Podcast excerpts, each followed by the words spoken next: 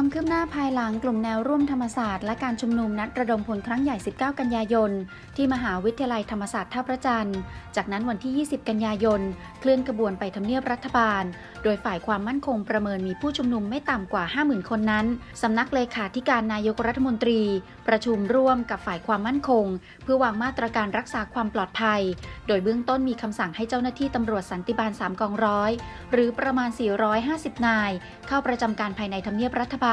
เพราะมีคำสั่งติดตั้งกล้องวงจรปิดเพิ่มเติม รวมทั้งนำรถเครื่องกำเนิดไฟฟ้า 3 คัน เข้าประจำการจากกรณีเกิดเหตุฉุกเฉิน และมีคำสั่งให้ทุกฝ่าย ปฏิบัติหน้าที่เต็มกำลังตั้งแต่วันที่ 17 กันยายน นอกจากนี้มีรายงานว่าพลเอกประยุทธ์จันโอชานายกรัฐมนตรี และรัฐมนตรีว่าการกระทรวงกลาโหม มอบหมายให้พลเอกประวิทย์วงสุวรรณรองนายกรัฐมนตรี รับผิดชอบกำกับดูแล ศูนย์ปฏิบัติการนายกรัฐมนตรีหรือพีม็อก เพื่อทำหน้าที่มอนิเตอร์ สังเกตสถานการณ์ชุมนุมตลอด 24 ชั่วโมงพลตำรวจโทดำรงศักดิ์กิติประพัฒผู้ช่วยผู้บัญชาการตำรวจแห่งชาติ มีหนังสือสั่งการให้ระดมกำลังกองร้อยควบคุมฝูงชนจำนวน 57 กองร้อย หรือคิดเป็นตำรวจประมาณ 8,550 นาย เดินทางเข้าพื้นที่กรุงเทพ เพื่อช่วยกองบัญชาการตำรวจนครบาล รักษาความสงบเรียบร้อยในวันชุมนุมใหญ่ 19 กันยายน ที่มหาวิทยาลัยธรรมศาสตร์ท่าพระจันทร์ จากการตรวจสอบกำลังตำรวจ 57 กองร้อย ที่เดินทางเข้าพื้นที่กรุงเทพมหานคร จะประกอบไปด้วย 2 ส่วนหลัก คือส่วนแรกมาจากตำรวจตระเวนชายแดน 9 กองร้อย และส่วนที่ 2 มาจากตำรวจภูธรภาค 1 ถึงภาค 8 จำนวน 48 กองร้อย โดยผู้ช่วยผู้บัญชาการตำรวจแห่งชาติ มีคำสั่งให้ตำรวจทั้ง 57 กองร้อย เข้ารายงานตัวในวันศุกร์ที่ 18 กันยายน ก่อนปฏิบัติหน้าที่รักษาความสงบเรียบร้อยในวันชุมนุมใหญ่ม็อบปลดแอก 19 กันยายน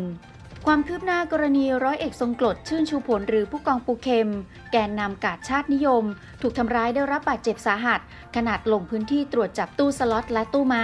ในพื้นที่อำเภอพนมสารคามจังหวัดฉะเชิงเซา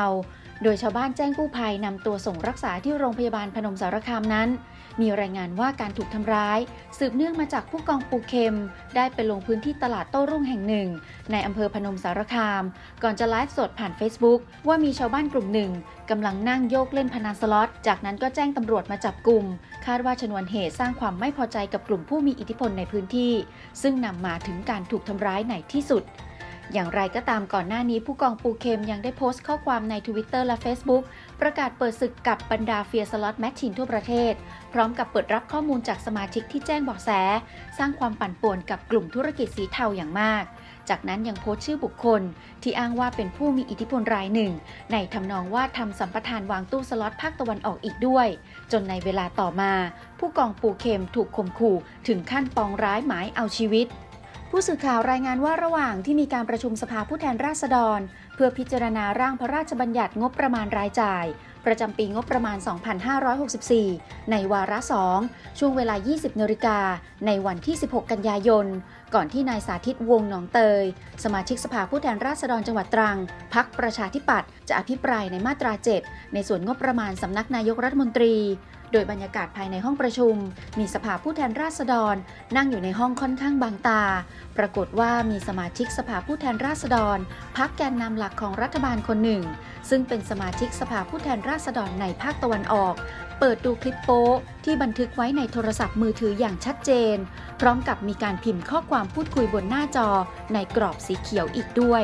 ซึ่งภาพดังกล่าวถูกบันทึกไว้ได้ โดยช่างภาพที่ขึ้นไปถ่ายภาพการประชุมสภาผู้แทนราษฎร ด้านนายรณเทพอนุวัตรสมาชิกสภาผู้แทนราษฎรพักพลังประชารัฐจังหวัดชนบุรี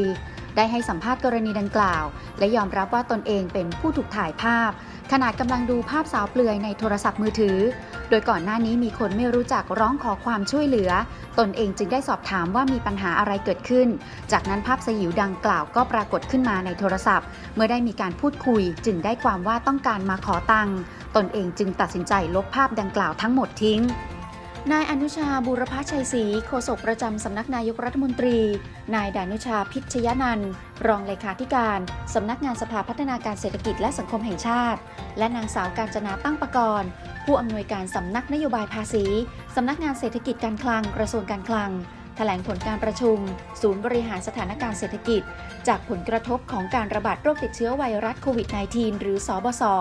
โดยที่ประชุมมีมติเห็นชอบ หลักการมาตรการรักษาระดับการบริโภคภายในประเทศ และเพิ่มกำลังซื้อให้แก่กลุ่มผู้มีรายได้น้อย และประชาชนทั่วไป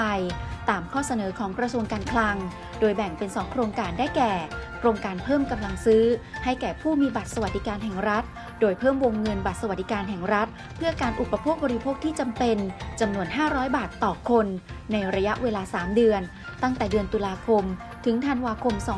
2563 โดยมีผู้ถือสิทธิ์ 14 ล้านคน และโครงการคนละครึ่ง ภาครัฐจะร่วมจ่าย เน้นช่วยเหลือประชาชนในระดับฐานราก ที่มีอายุ 18 ปีขึ้นไป มีกลุ่มเป้าหมาย 10 ล้านคน โดยจะเปิดลงทะเบียนช่วงกลางเดือนตุลาคม ซึ่งคาดว่าจะมีการใช้จ่าย ตั้งแต่สิ้นเดือนตุลาคมถึงเดือนธันวาคม ไม่เกินคนละ 3,000 บาท เพื่อช่วยเหลือผู้ประกอบการรายย่อย หาเร่แผงลอย ที่ไม่ใช่นิติบุคคล หรือร้านสะดวกซื้อธุรกิจแฟรนไชส์ ซึ่งทั้งสองโครงการ สบสจะเร่งรัดนำเข้าสู่การพิจารณาของคณะรัฐมนตรี ให้ทันภายในสัปดาห์หน้า เพื่อให้การดูแลพี่น้องประชาชนได้รวดเร็วต่อไป